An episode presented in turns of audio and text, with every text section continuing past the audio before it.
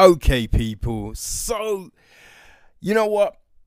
I thought we were done, but it only seemed right to do a roundup episode. So, here we are. Another episode of Echo Chamber. You know what I mean? Another little bonus content for you. And we're going to round up Sci Fi London. So, Sci Fi London took place the 15th to the 22nd of May 2019. It was the 19th incarceration of this festival. So, you know what I mean? To go that long, it's got to be do, doing something right, right? And um yeah, there was so much happening. You know, there were a whole ton of um like UK and world premiere films there was a Shorts Festival, which was great. A 48 hour film challenge. And um, there was like um, Hackstock that took place at our pop up. And um, yo, this was pretty cool. So there was arcade machines. And there was a lot of kind of um, like VR stuff for people to come and try. So, um, you know, there was a number of different headsets, and you could you you just booked a spot, and you came in, and you could um yeah give all of this crazy 360 VR a little whirl. Um, so the uh, the ones that were there, uh, there was um the All Seeing Eye from uh, Marius Matson. Uh, there was Cyber Dream from Jean Winnie Winel. Uh, In the Machina um, from Liam Brady. Um, Future Warfare Simulator, the year 2030, from Jason Trembath. Aurora from Alfie Doyle. Uh, Rocketman 360 from Milo Simulov. Um, Symphatic Threads from Gregory Ferris. And the Book of True Feelings from Dave Jason Outquist. So those were all the directors of the pieces. Um, and there was a lot of talent involved in putting those together uh, which was great. And I got a chance to speak with um, the guys behind the Book of True Feelings and En Machina, which was, um, yeah, a lot of fun. Um, really good conversations. And so, yeah, the festival, it kicked off on the 15th with um, a screening of The Perfect or just perfect, you know. Yeah. Uh then the next day there was after the lethargy and um, black flowers on the 16th so then on the 17th there was the tangle and Fontatoon an electric fairy tale. Uh, on the 18th, we had Alien Addiction, um, an accelerator, oh, and Shed of the Dead. Ah, nearly forgot about that one. On the uh, 19th, there was a documentary, Chasing Einstein.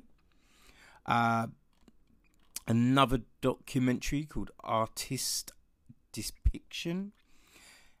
Um, and then the films that day were Magic and Last Sunrise. Um, and The Final Land. Uh, then on the 20th, we had Zoo Head, After We Leave. And then on the twenty well on the twenty first there was um shorts and a networking, and um yeah on the last day the twenty second there was lucid and the risen possession. Um, so yeah, a lot of films, a lot of films, and as I said, look, there was a short program. Uh, so there was four different blocks, all showing a host of, of short films, which was um, re- extremely interesting. Um, now, so out of everything, you know, I was like there trying to speak with as many people as I could. Like one of the first people I spoke to at the festival was Jessica Graham, and she was um, the producer and one of the stars of the Tangle. And um, yeah, she was so friendly and nice, and just easy to talk to. And we just talked about so many different things, uh, and it was great. And uh, yeah, she she was happy enough to do the podcast. So we did an interview. Unfortunately, the sound got corrupted. Um, so that conversation, uh, it's not there. But we're going to have another talk shortly, and that will go out. So um, you know, that's all good. Also, um, I spoke with the talent behind Black Flowers. So that was um, Martin Gooch and Krista DeVille, DeMilly, sorry. Um, so friendly and great, and uh, like I bumped into Krista so many times, and always smiling, always friendly, just a great person. And so that, yeah, that's another good interview that we had. Um, who else did we? I ah man, something that was really um just a, a huge shame because uh, I was able to speak to Shay Sterling, um, who is a, a great guy, really interesting, funny. Um, we just couldn't sync anything up, so unfortunately, we didn't get to do an interview. But um, yeah, the review is there. Um, John James and David Janetti from Accelerator had um yeah some great conversations with those guys and accelerator is such a fun film uh w- which was um yeah yeah just it really reminds you of a 90s actioner uh then um yeah, I, I got to speak with um, Damien Leary, who had a uh, a short playing. It was um, Captain Treya smiles at the stars, which um, I pronounced wrong so many times when we were able to sit down. Oh, it it it was yeah, it was it was crazy. Um, I also got to speak with um, Chuck Armstrong. So he was one of the Charleses who were behind N Machina. And uh, Jason Altvist and Jim Brewer, who were behind Book of True Feelings. So those two, another two great interviews that we had over the course of um, all of our episodes. And um, yeah, ended the show with a really interesting conversation with Matt Mitchell, who is the director of The Risen Possession. So, all the films I, I basically was able to review most of the films that took place over the course of uh, this festival, and um, I have to say, like my f- my top films from this festival, I would I would definitely. Oh man, it is so hard because I really did enjoy everything I watched. You know, like there was some that I think were better than others, but there was no, there was nothing that just stunk. You know what I mean? That was just like, ugh, this is dreadful. Um, but I think if if I had to pick, oh, this is tough. Um, all right, so if I had to pick my top three films. Actually, no, I'm not gonna do that because that is just too tough. But I will tell you the films that I think really stood out. Um, okay, so, um, hmm, okay, so the ones that I thought, and I yeah, Alien Addiction. I just thought the humor in this film was just so good, and it you're just engrossed all the way through. It it was really funny. Different kind of concepts. I I don't think I've come across in films before, so that was definitely a standout. Um, Accelerator. Yeah, that was just because it it really reminds you of a 90s action film with just, you know, some of those crazy lines, crazy plots. So yeah, I definitely that one.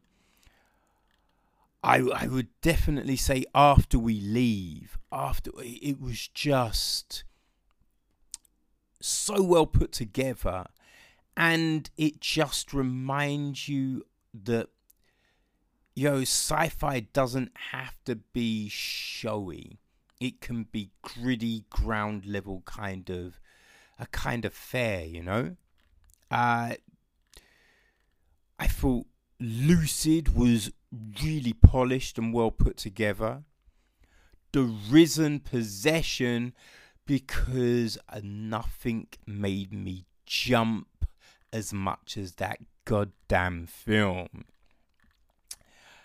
I I would I would then if I just one more film, I'd say The Tangle. And I'd say The Tangle because again, I think it really stands out because it's not like I think other films that you will see. There is a poetry to this film. Like the dialogue is like a 180 from anything else. You know, it is is basically poetry. You know, it, it's like a lullaby.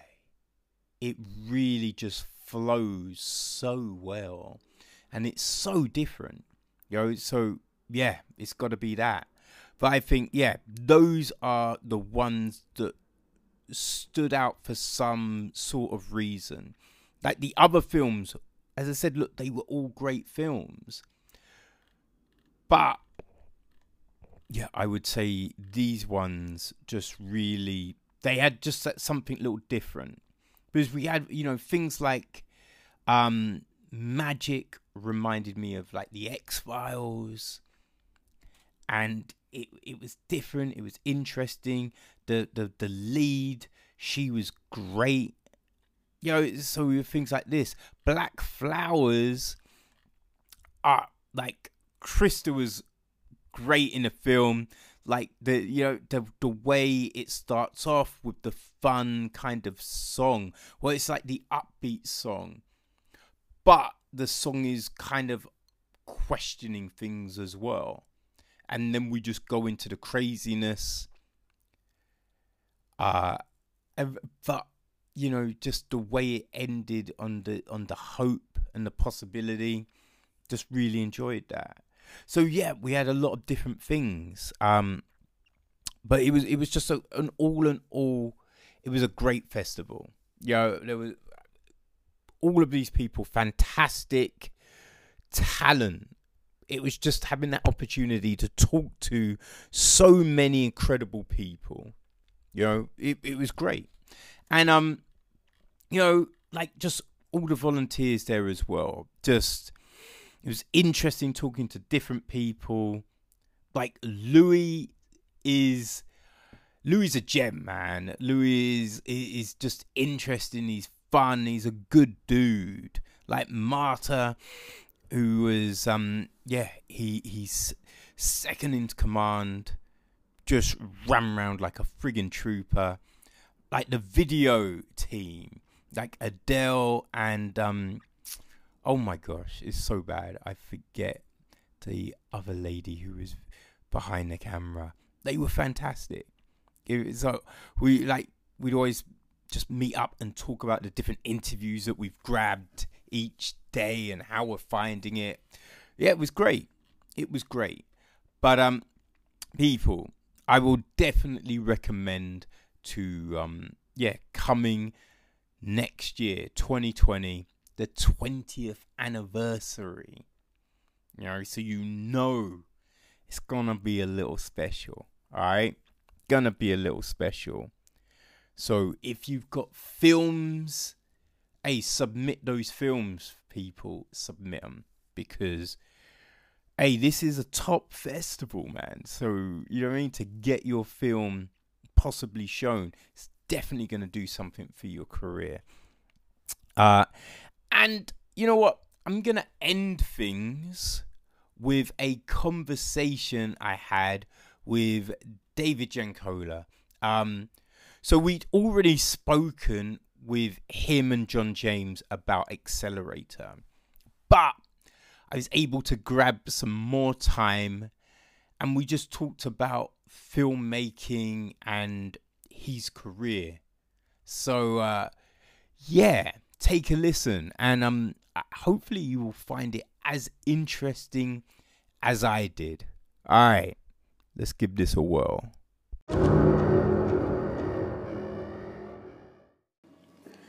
Okay, so I'm here with David Giancola, um, the director of the director, um, co-writer, producer of um, Accelerator, the the new film that's um, hitting the festival circuit at the moment, and um, yeah, we're just going to talk about the early days. Sure. You know, because um, I think everyone's everyone's heard it. If you haven't, people, go and listen to the interview with David and John James where they're talking about Accelerator. But now, David, how did you get into um, like film directing? Like, was it something that you always wanted to do? Well, for me, I was uh, of the age where I think I was eight, between eight and ten, and twelve. That age, in the in the '80s, when kind of the mid '80s, when the blockbuster was created, which you're mm. talking Spielberg's Jaws, of course George Lucas's Star Wars, Richard Donner's Superman, um, and that was a time where if you were that age, you'd walk into the theater and just be blown away and transported to another world. Yes. And that was for me, coming from I live in a, a small town in Vermont. Um, you know that that for me was just, and I know other I've heard other filmmakers have that kind of same backstory.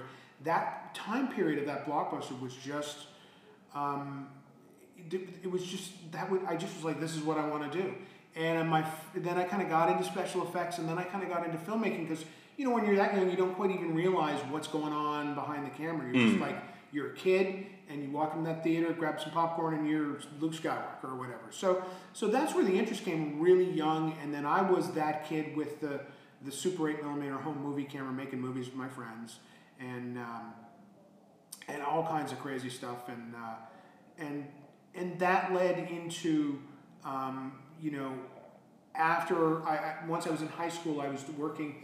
Um, we have um, what they call public access stations. I mean, have oh, okay. Um, where, like with Comcast, they make them um, do a certain amount of local content. Not re. I don't really think we have that kind of thing. We have kind of regional. Like back in the day, there used to be regional kind of TV. Right. Right. Um, I think we've kind of moved away from that now. Okay, with the internet and everything. Yeah, yeah, and I think kind of because we'd have like our, our three major back in the day it was three channels, so BBC One, um, BBC Two, and ITV. Right. And ITV used to be like I think a, a company called ITN used to make up a lot of their programming, Mm-hmm. and so you'd have ITN London and then ITN Yorkshire, and and so it's broken up like that. I think.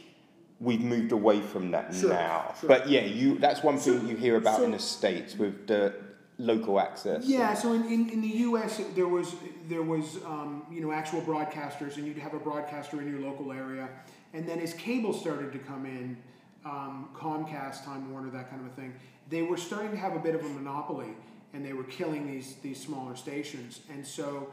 The government, uh, they made a deal with the government that they had to do a certain amount of local pro- pro- programming, helping the community, and so they, they would do things like you know cover um, you know, select board meetings or aldermen's meetings or town meetings, things like that. And they also, part of it was that they were to make the equipment, um, camera and editing facilities available to the pub- public and train them. Oh. So as a, as a, as a guy in junior high and high school, uh, in the small town, there was this small kind of mini TV station that I could go use for free, um, make my movies, use professional cameras, professional editing equipment, and they had to, as long as I aired it, then that was great, and they would give me access to it. And there weren't that many people using it, and it was one of those things that now in, in the U.S. it's pretty. Actually, now in the U.S. it's starting on to be on the decline because of Right. the internet and Yeah. everything else. But it was Yeah, a yeah, time, um, again in the '80s when you know I could get access to professional equipment, and so I started doing that in high school, and then I became a senior in high school, and uh, I had friends who were ahead of me in film school, you know, and they weren't getting their hands on the camera. You know, they were they were being forced to take a year or two of uh, basics or a year or two of Right, theater. or a year or two- right. I didn't want to do that. I want to get my hands in the camera, and get my hands dirty. Right Yeah, yeah, no, for sure. so I um, got out of high school and um, opened my business Edgewood Studios, and the way that I learned was we were we filmed everything from uh, weddings, legal depositions, anything anybody would pay us to film. We would Right. film it. We bought some some pro video equipment for the company, and and. I would, I would, I filmed some funerals. I people paid me, so I filmed them. Okay. I didn't want to film a funeral, but people do that, and I did that, and um, that eventually transitioned into doing television commercials, both for cable and, and broadcast, and, and industrial videos and that kind of a thing. But uh, you know, and, and, and eventually the company was doing pretty well doing all that, and I brought a partner on. But I always wanted to do dramatic work. I always wanted to do features. So um, I went on about a 16, that- great with video, but I knew film was the way to go. Yeah. So I went on about an Eclair 16 millimeter film camera and I moved myself in that direction and I did a short film. Um, there's a there's a gentleman named Will Eisner. Familiar with Will Eisner? So the name kind of so rings Will a bell. Eisner, uh, just real quickly, Will Eisner is Oh wait, comic book. Yes. The Eisner Award. Yes. right. I'm like, I, that rings a bell. Why does that ring a There bell? Yes. Right. So Will um, is considered the father. For those who don't know, he's considered the father of modern comic form. He's the first guy who started to do comics that weren't just in square boxes. Yeah. He was doing turned it into an art form, truly. And um, he was a very nice man, and he had a great story and a great an old comic called The Spirit. Mm, and I, I wanted to make a short film out of it, so I literally contacted Will, and Will said, "Hey, come down and see me." And I went down to New York City and saw him. He gave us the rights for free to make a short. A wonderful guy, wonderful guy, and even wrote, um, did some art for it. So my first short film was Will Eisner's The Spirit, a short story called Ten Minutes. And I had a I had a partner back then who was, you know, um, that didn't work out. He didn't really get it as much as I got it and Yeah. wanted to do it. And and that short film won some awards and um, kind of set me on my path. And in, in, in that, I was going to some film festivals. And I remember we, we got selected and, and won an award at the Los Angeles International Film Festival. And I just realized I didn't want to live in New York. I didn't want to live in, in um, I didn't want to live in LA. Um, and didn't really want to live in New York. And I also knew that I'd, I'd get, you know, I'd be a tiny, tiny fish in a really huge lake and I'd get, Yeah. I'd get squashed. Yeah, yeah, yeah. So I decided, you know, with kept the business going, uh, and I decided to make my first feature, Time Chasers. It was 19 when we started it, um, and it's now notorious because Time Chasers has been on Mystery Science Theater 3000 and RiffTrax, uh, but it's still we still license it and it's still out there and people meet it. But I was 19. I, I wrote it. I directed it. That we shot it on weekends. Everybody was volunteer, cast and crew, and it was my first feature, and it got distributed, and, and made, eventually made a profit. But that was what I wanted to do, and then I, you know, and, and hence why it gets mocked on Mystery Science Theater, and and uh, and people come up to me, and you know, some people love the film, and some people love to hate the film, some people love to make fun of the film. I don't care as long as they're entertained. Yeah. But it's you know, and for me, Time Chasers is kind of like if you have a if you have a college essay that you know someone 30 years later is still saying oh yeah i remember that you know you know sure that you, you want them to know about it. but that what i learned by doing so Yeah, yeah, after yeah, that i for made a, a series of other features um, and I, and I learned and you know I, I did I've worked in a lot of different genres I've done cop dramas I've done you know straight up action um, I'm a fan of sci-fi um, and and we and we've done family movies as well. So I learned by doing, and the more we did it, the bigger the, the budget's gone, and, and, and we went up on, on budget. And you know, at a certain point, um, we were I, we did this film called Icebreaker, which was my first million dollar movie, which was a big step. I think the biggest budget we had done till then was three hundred twenty five thousand, and Oh, that's a big jump. it's then. a big jump, and we had Bruce Campbell, Stacy Keach, Sean Astin, and John James, who was here earlier, and uh, and that film did really well for the investors, and so it just kind of put us on that path, and I've been making movies ever since. Ah, and like going back to Time Chasers, can you think of like things that you did on that film that kind of taught you like right so i should perfect this or let me take this in a new direction? Like what what would kind of your your learning like steps from that film Well, do you the, think the, the first thing I have to say, if, if there are young filmmakers out there or, or, or wannabe filmmakers out there, is don't try to make a feature first, make a short. Because we made a lot of mistakes on the spirit. And they were the kind of mistakes that we could afford to fix on a short or to afford to live with on a short Yeah. that would have killed us on a feature. right And right, it- there's so many that I can't even count. we from from the camera being out of sync for sound and everything, and having to go back and you know, there's just so many of those things. So Mm. you know, make your and, and make your make your short first, or make many shorts before you make your feature, because making a feature is a huge difference from making a short. Um, Okay. yeah. And would you say, like, progress in time gradually? Like, so go from making, say, a, a 10 minute short to then a half an hour short to then a full. So Yeah. you build up to that Oh, I hour and a that. I, mean, I think at a certain point, if you're making an hour short or making a 50 minute or 40 minute, you, you know, then maybe it's time to move up. It's Yeah. not so much about the chronological time; it's about being able to learn, being able to learn from your mistakes, and that's that's what you have to do. And I think that's what all filmmakers do: is that you learn from your mistakes. You don't really learn from your successes. It's true in anything in life. Um, Time Chasers, because it was such a big endeavor, and and I've had this on on the films that I have total control over. I always come up with a concept and a scope for the movie that's much larger than my budget and my time and, and everything else. And you know, Time Chasers, um, I think that's part of why it's endured as a film because there's an innocence to it, and and uh, th- th- there's an innocence to it because we were all very young, not just myself, but the cast and the, the crew and the cast Yeah. and we were all rather innocent and, and very earnest in what we did. Um, and and we really worked our ass off on that movie, and, and I think it I think it shows. And, and you know, I mean, I, as a filmmaker, it's always hard to look at your old movies because you're always seeing the mistakes, right? So I mean, I'm proud of most of my movies. Um, but it's they are hard to watch sometimes. But they're you know that's just the way things are. You always love your I love Accelerator now because that's my most recent child. But um, you know you, you learn by doing, and and there was a lot of stuff on that movie. Uh, uh, you know, and not even just um, things that you would see on the screen, but the way that you run a set and deal with Yeah. actors. Yeah, you know what yeah, I mean? yeah. That was that was something that over time I learned, and I learned from I worked with some really good cinematographers who were the kind of guys who the cinema. You know, in some movies, a cinematographer's running the set, the director really isn't. Okay. Um, just because the director's weak or he doesn't have his act together, but. I work with enough cinematographers that you know I, as a director now, set the tone on the set, which is a light tone yeah. um, a positive tone, a professional tone, uh, um, and, a, and, a, and a persistent tone to get the shots and get what get things done.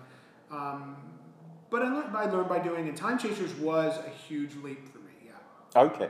Like, and how do you set the tone? Is it like you gather everyone for a meeting first and you talk about, you know, the aims and objectives of the film, or is it just how you, you, you know what I mean, you, you, t- you run those shots? Right.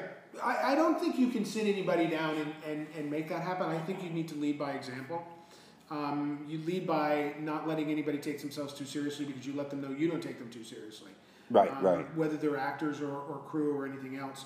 Um, I, I also am, am one of those people that, you know, if people are bringing bad energy to the set, I get rid of them. I don't keep them. Um, if the people are abusive or yellers, I don't keep them. They're gone. Um, but you have to set that tone by example. Yeah. There was a time when we were very busy making a lot of uh, TV movies where I had a partner, and, and I, this is terrible, but I'll tell the story.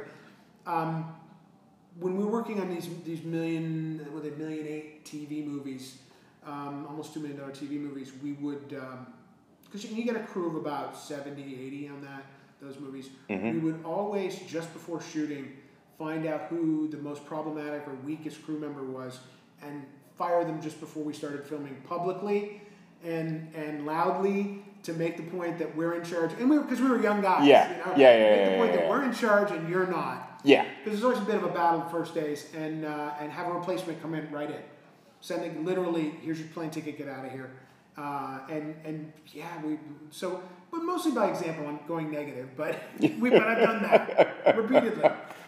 I mean that. I think that's something you hear. You know what I mean? Like It, when it's- you're managing 70 people for Yeah. three for a three week period, and you're in your 20s, you know, late 20s, we were at that time. You need to set that example. That's what we were doing. You know. Oh yeah, no, I I understand it from like running a project in the office, and like at the very beginning, like anyone that's fucking around, you you you call them out, Yeah. call them out in a meeting, so then everyone realizes, oh. We don't, way- we, yeah, we don't fuck with this guy. This we, is but the way we-. Yeah, we Yeah. listen to what happens and we produce when we're meant to be producing. Absolutely, absolutely, and and I also, um, you know, a lot of directors. You have the second AD, the first AD, and the second AD, which are, are the people that are supposed to be, you know, yelling, "Okay, next shot, move on, whatever." I'm a director who is, whether I have one of those in, in place or not, I'm the one like, "Okay, we're over there. You know, next shot's over there." Right, so right. as you know, because you have to, if you, if if on set that that that urgency, that sense of urgency gets lost, you're in trouble. You know, you, you- because you you you're ticking off when you're making a movie. It's expensive, and when you're ticking off minutes and you're ticking off hours, you can't waste time. You you know you need to make those decisions decisively and move on. So yeah. Yeah, no, that makes sense. And um, so you made t- Time Chasers, Mm-hmm. and it didn't initially, you know, it, it, how long did it take to make that profit? Like to break even, say? Well, f- well, first of all, we made Time Chasers, and it was originally called Tangents, uh, which I thought was a good name. It referred to time tangents, and um, we were it was we had 16 millimeter prints back then of the movie, and we had reels on my arm, and we went to different distributors, and um, finally found a distributor, Artistry Entertainment, and they said. The word tangent doesn't translate well in different languages. In some languages, it only has a mathematical meaning.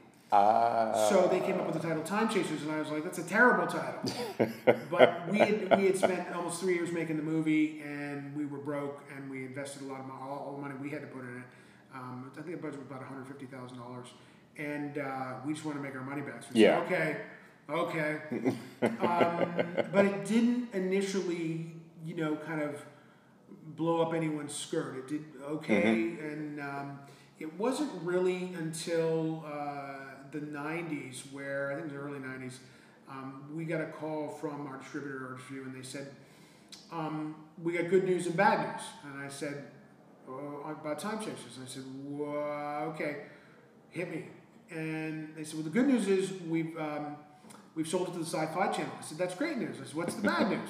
the bad news it's on Mystery Science Theater 3000 because they obviously wanted my okay for it. And I said, "That's not bad news." But we were, and then back then we were trading VHSs of the show around Yeah. because we couldn't get it. And I said, "No, that's fine." And so we did that, and then and then eventually that put the, the film just about at break even. And what actually put the film at profit was they came back and relicensed what they had done for the UK. Um, and by the way, they did that. They've now done that three times, licensing for the US and UK. Okay. MST3K has done that. They, they, we have a good relationship with them. Um, but it, but it was you know the, but the UK sale was what put the film in profit. But it also raised the profile of me and of the film, and the film um, keeps licensing, relicensing to territories. So You know, I'll come up, he'll call me and say I have a Spain deal for that movie, and it's funny because we own about sixteen movies. Um, and there are a lot of those movies that sit and they're not doing their library titles, and I can't give them away. Um, it's really odd. And but Time Chasers, which is in my mind the most crude, my and my oldest feature, um, has this continued life that goes on and on. And um, just in 2016, RiffTrax relicensed it, and they did a theatrical. Um, uh, 700 screens in the U.S. Did a live riffing, and they did that twice. It was 1,400 screens. Had the cast and I down to uh, Nashville for that, and we had a great time. So it had, cool. we had a theatrical release that you know the size of a of a major indie movie, you know, major major studio movie. Forget about an indie movie, and um, so Time Chasers, you know, continues to, to, to move forward, and, and I'm proud of it. It's great, and and with Time Chasers, I don't care if, if people, like I said before, if they don't like it or, or, or like it or don't like it. You know, as long as it, as long as it made their day, great. As long as they're entertained, great. That's the job. Yeah, no, that yeah, definitely, man. That did it kind of impact you? The fa- like the f- the fact that it took a while for you to kind of you know make money on the film. Did that impact how you made your next film and approached the process? Well, uh, you know what what impacted us was um, being able to look at the mistakes we made on Time Chasers and getting some of the initial money in. Um, Time Chasers was a little over one hundred fifty thousand dollars. We printed to film. We did a theatrical release with it, dragged prints around. Um, but then it, it opened up doors for us with di- in distribution, and those guys said to us, "Hey, you know, you should finish on video, shoot on film, finish on video. Um, you don't need to do a theatrical. That's that's just not going to happen." Um, and you know, it, it, so the next movie I made was a movie called Diamond Run, which we made just for half. We made for about seventy thousand dollars, and and that money was you know the returns on Accelerator. I mean Accelerator. See my recent movie. hey, it really is time travel. I know it's time travel. The- you know the returns. So we took what returns we had on Time Chasers and flipped them into Diamond Run, and Diamond Run made a profit right away. And then we moved into a movie called Pressure Point, which was which was 300, 300 $325,000. And, and that movie made a profit right away. And that was a time where um, the, the market was really hot for indie. Um, it was a time where VHS was very hot. So you literally could, re- and I hate to say this, but you literally could release home movies on VHS, you know, and, and put a title, movie title on it and it would sell. Because there was a rental market for that. And the same Yes. thing with DVD for, for a while there. And so there was a real demand for content. And so, you know, we learned, although Time Chasers took a long time to make its money back, we kept moving forward anyways. We had that enthusiasm. And I, I think that that's was, was the benefit of being young um, and having that energy. I think that was important. And I think also what I learned with Time Chasers was, um, how do I say this right? I didn't know enough to know that I was getting myself into trouble in making that movie. Yes. So, because I didn't know what I didn't know, I made the movie. yeah. You know, yeah, and, yeah, I, yeah, and I suffered through all the mistakes and trials and travails, but that's how the movies get made with passion and with, with as much energy as you got. Oh yeah, I see. That's the thing. Knowledge can definitely cripple you. Absolutely. You know, so Absolutely. going in naive and not knowing, yeah, there's definitely the. You can see how that can free you to do what you want to do. Absolutely. And, and that was one of the things that as I've gotten older as a filmmaker, I've learned that, um, and, and this is kind of my mantra now, which is it's, you can have the best cinematography, you can shoot it, you can shoot, and you can shoot it on the state of, most state of the art camera in the world. You can have the greatest actors, greatest crews, greatest everything, but if you don't tell a good story, if you don't impact people emotionally, um, then what are you doing? Yes. You know what I mean? Um, or if you don't make them laugh, you don't make them cry, you don't make them feel something, what are you doing? And and that's the running joke I have right now is that you know cinematographers they want to shoot shoot on this camera or that camera. You got to do this. I'm like, when's the last time you watched a movie and you said to yourself, boy, you know. I'm so glad they used this camera. no, you don't. You right? You, you, you, you want to see the movie. I mean, Yeah. You want to, you want to be impacted by. it. I mean, people are making great content, um, and they're shooting it on their iPhone. You know what I mean? And you can do that. And and I mean, I'm not saying that you know professionalism doesn't need to be there, but for me, where I've gotten to is it's about the story, the story, the story, characters, the story. What are we communicating? Okay, no, that's great. Um, how do you kind of what's your process now for content?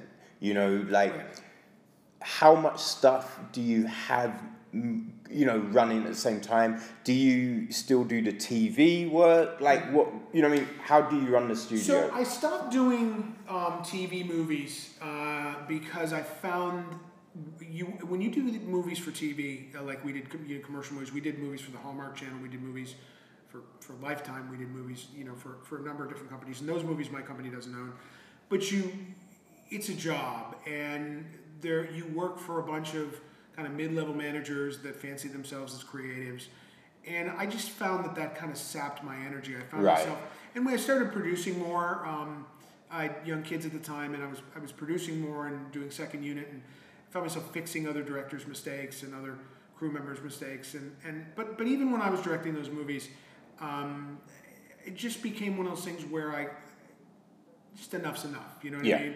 Um, occasionally I'll do one now and then, but for me, my process now is. Um, and also, I think it's important to note that I do other things too.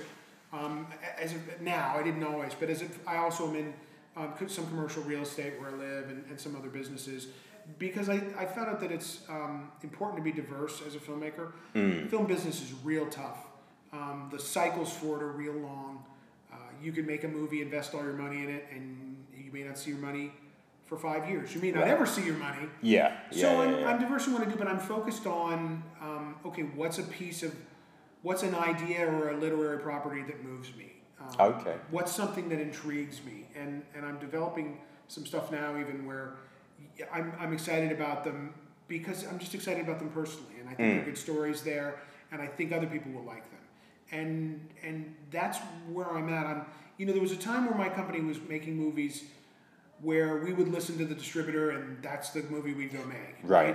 I'm not Yeah. doing that so much now. Um, they're not as happy about it, but I don't care. You know what I mean? I, I, I've got to stand by those movies. Mm. There's some movies that I made in, in my past that were, you know, they, they weren't cash grabs, but they were me making a movie that the distributor told me to make. And distributors, um, well, first of all, you know, TV people, they'll put any kind of crap on TV as long Oh, as it yeah. gets ratings, right? You Yeah, know, yeah, We all know that. And and the people that I deal with in the film biz, they're not creatives; they're money people. Yes. So why am I listening to them? And I would get the most inane comments. As a matter of fact, we did one movie called Ice Queen um, that I, I produced and, and was cinematographer on, and, and it was my company. Uh, that was supposed to just be a disaster movie. We had actually typical Roger Corman kind of thing. We had we had studios and stages back then, and we had done a landslide movie. So we had all these sets that were um, full of dirt, you know, from the landslide Yeah. and and false bottoms, and they were really expensive. Another company paid for it. We had we had warehouses full of these sets, and so we said we're going to make a landslide movie, or uh, we're going to make an avalanche movie.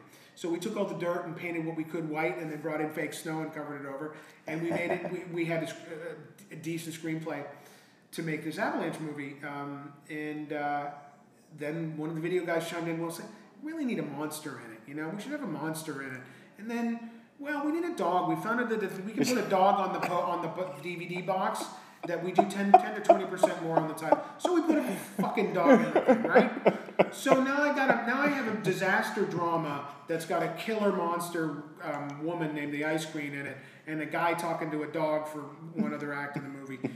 Was not a bad movie, but it just got so diluted Yeah. into Yeah, know, yeah, and, yeah. and it didn't perform particularly well either. And Parker's didn't perform. There was nothing for anybody to grab onto. Mm. With just these elements thrown in there. I'm not doing that anymore. You know. Yeah. and I have other. I have numerous stories about that, but you know, I'm not doing that, and and and so I, I do what I want to do now, and, and I and I enjoy it more, and I also take more time with the films, like with Accelerator. I'm here at uh, Sci-Fi London. We we won an award at Sci-Fi Boston. We're going to go on other festivals.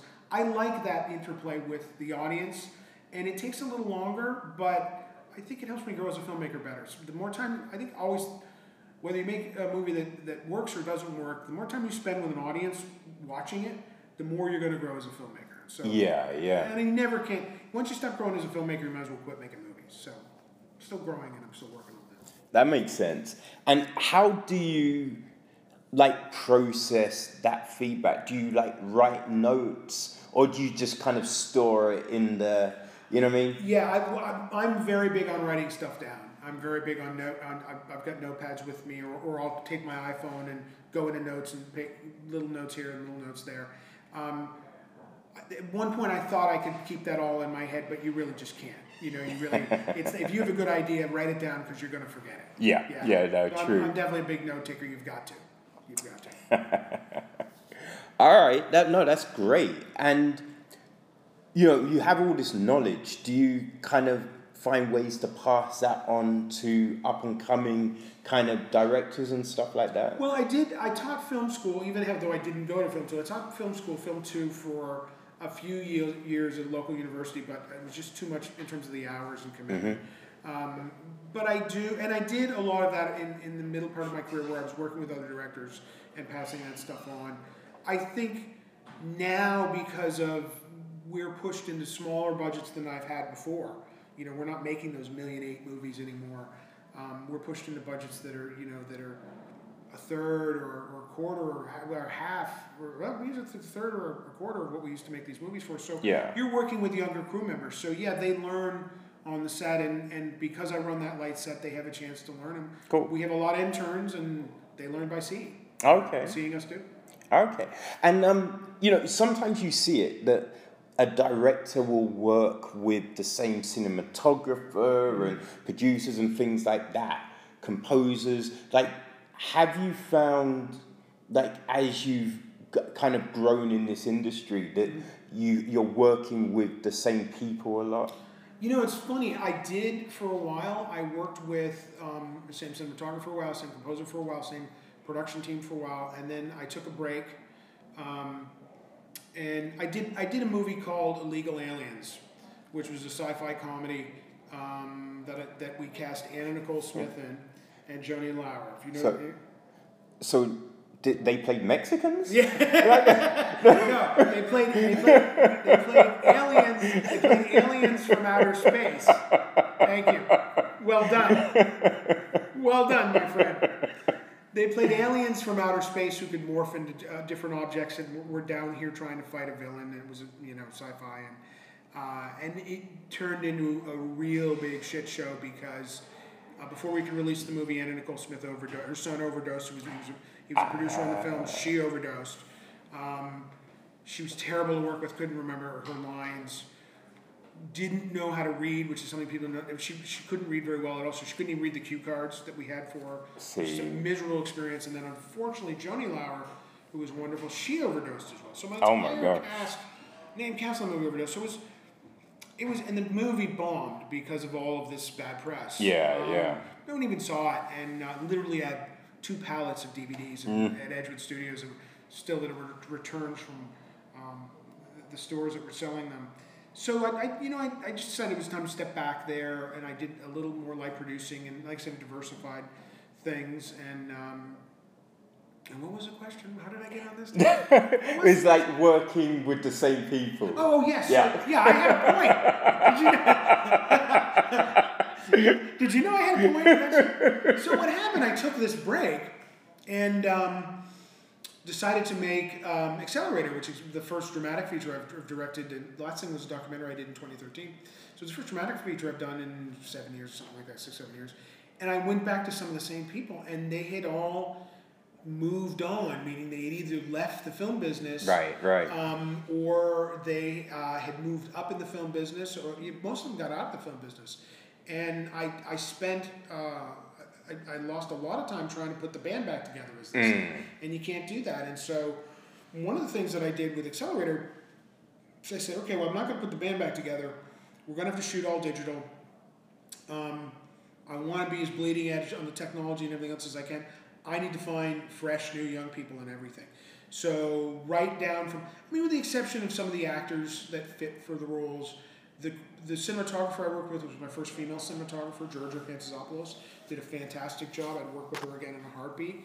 Um, this was her first feature. Okay. Um, and being that I was a cinematographer, I was comfortable in having her come in and Mm. knowing that, that things would work out. And then she brought in a lot of crew um, that she had worked with, um, working as an assistant camera on bigger movies. Right, right. So usually what we do is, you know, we'll bring people that are working on movies bigger movies, and we'll move them up a couple of positions. On the Yeah. board. So for in, in her case, she was a first AC or a second AC assistant camera. Um, we moved her up to cinematographer. She had- Because Okay. she she'd done some cinematography work, and she was primed to move up. Yeah. So we, that's Yeah, what we yeah, do. is yeah. You kind of move crew up, and then you pay them very little. Yes. They get it, but they get it on their, their resume. So, so I have been working with probably ninety percent new people on Accelerator. Okay. and and that's been creatively reinvigorating for me Uh, because it allowed me to embrace the technology that's out there. Um, I used to shoot a lot on film. I love film.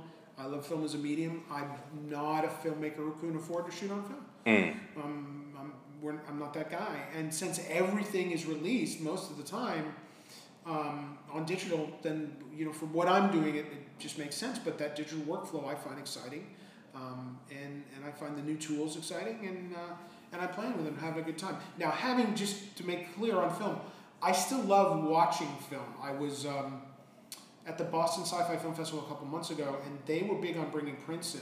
right. They Yeah, yeah, film yeah. prints in of uh, Twenty Thousand Leagues Under the Sea. Oh, an actual damn. film print. Love that film. And I got to, I didn't get to catch it, but I got to catch a film print of Rollerball, the James Caan film. Oh, okay. Yeah, yeah, yeah. And it yeah. was really interesting in a big theater with a good projector. Film has this just different, tactile, transcendent feel to it. You feel more like you're there than digital, and I just Mm. Yeah, thought that was yeah. wonderful. And I'd, I'd love to, I'd love to do that, but just not in my budget. Yeah. yeah. That's understandable. I mean, I'd like to own a Ferrari too. but- I don't know about So, um, you know, you're reinvigorated.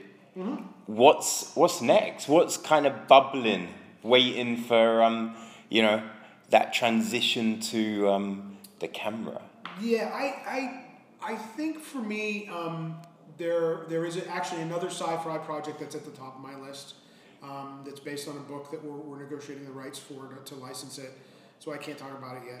Um, but there's another sci-fi thing, um, and the reason is it's just a project that intrigues me. I find it interesting. I think it, uh, and, and I'm not high-handed by any means, but I think it it's a it's a story that is not only plays on its own as an exciting um, thriller, sci-fi thriller, um, and a genre film. It's also something that can tell us something greater about ourselves. Okay. You know, it's one of those that, and I'm a, I always love. I'm a huge fan of the original Star Trek because those screenplays and those stories were so great. And let's be honest, the production values weren't. You know, they were of a period. they were of a period.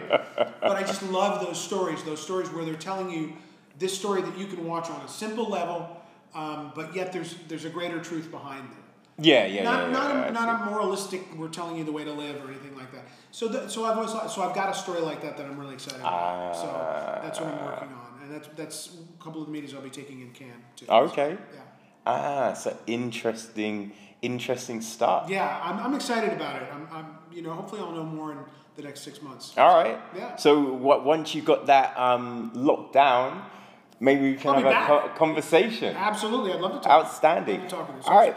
Before we go, a couple of quick little questions. Sure. All right. So now, you know, using new techniques and with all the knowledge you've learned, Mm-hmm. would you remake Time Chasers? Would I remake Time Chasers? Yeah. No. And I've been asked to make sequels to Time Chasers, um, and and I literally have been pitched. Time Chasers has just had such a following; it's incredible. I've been pitched um, by other people. Mm, I would say half dozen times. Seriously, I mean seriously, a Oh. Yeah. sequel to Time Chasers. Oh, okay. And and one person at, at one point sent me a forty-two page treatment. Damn. On their version of what time. Yeah, people have invested a lot in Time Chasers, whether it's the Mystery Science Theater or just because they dig the movie, they Mm. discovered it through that. And um, but uh, you know, I can get back to the cast in 2016. Of course, actors always want to act, and they'd love to do a sequel, and it would be fun. But um, I, I'm not the person I was when I made Time Chasers. Yeah. Yeah, yeah. So yeah. I don't think I could bring to Time Chasers. I mean, I said what I wanted to say with Time Chasers. I ended that story really the way I wanted to. Mm-hmm. Mm. Joking because I've been up for two days.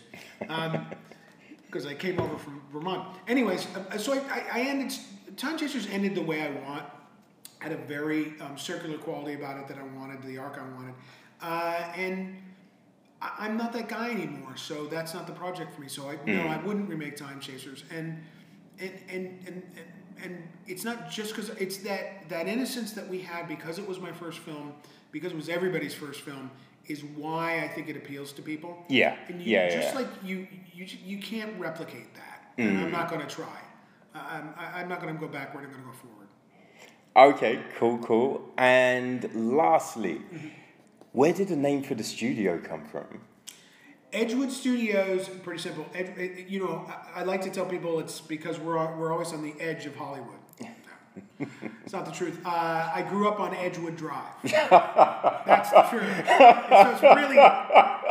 It's, it's. Anticlimactic. I know. I'm sorry. God damn it, I'm sorry, man. I know. I, I apologize. I grew up on Edgewood Drive, and I thought that's a good name. That's it. Actually, you can edit that part out and just say no, because we're on the edge of Hollywood.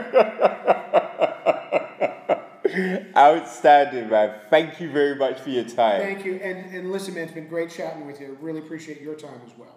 Great, man. It's been a pleasure. And so, yeah, Accelerator is the new film. Mm-hmm. So, people, if you see it at a festival near you, make sure you go and check it out. And you can find out more uh, on our web, the website acceleratormovie.com, and then Facebook Accelerator Movie, and we're working on Instagram and Twitter Accelerator Movie. But it's all under Accelerator Movie. If you're looking to find more of it, type in Accelerator Movie. Okay. Great, David. Thank you. Okay, people. So yeah, that's the episode. You know what I mean? Um, hope you enjoyed. Hope you enjoyed it all. You know what I mean? The the breakdown and um everything David had to say. I thought it was fascinating. You know, just I like understanding the minutiae that goes into like the processes of things. So, you know I mean? I really appreciate the fact that he was happy enough to sit down and talk about all of this. And hey, I, I'll let you into a little secret, right? We had already sat down and talked for like 40 minutes on um accelerator. So him and john we'd already sat down had that conversation and then it was just like oh do you have another do you have a spare you know few minutes just for a quick chat? And then it ended up oh shit we talked for another 40 minutes. So david um is so generous with his time so i, I really appreciated that. But um yeah check out if you can all of these films because they were all so good and they told stories in different ways. You know it, it's just that thing. Just because something is classified as sci-fi it doesn't mean it all has to be the same. So the fact that we got to see all these different variations it's it's great. It's great. And i think it speaks so much to the vision louis had in putting this together. You know what i mean?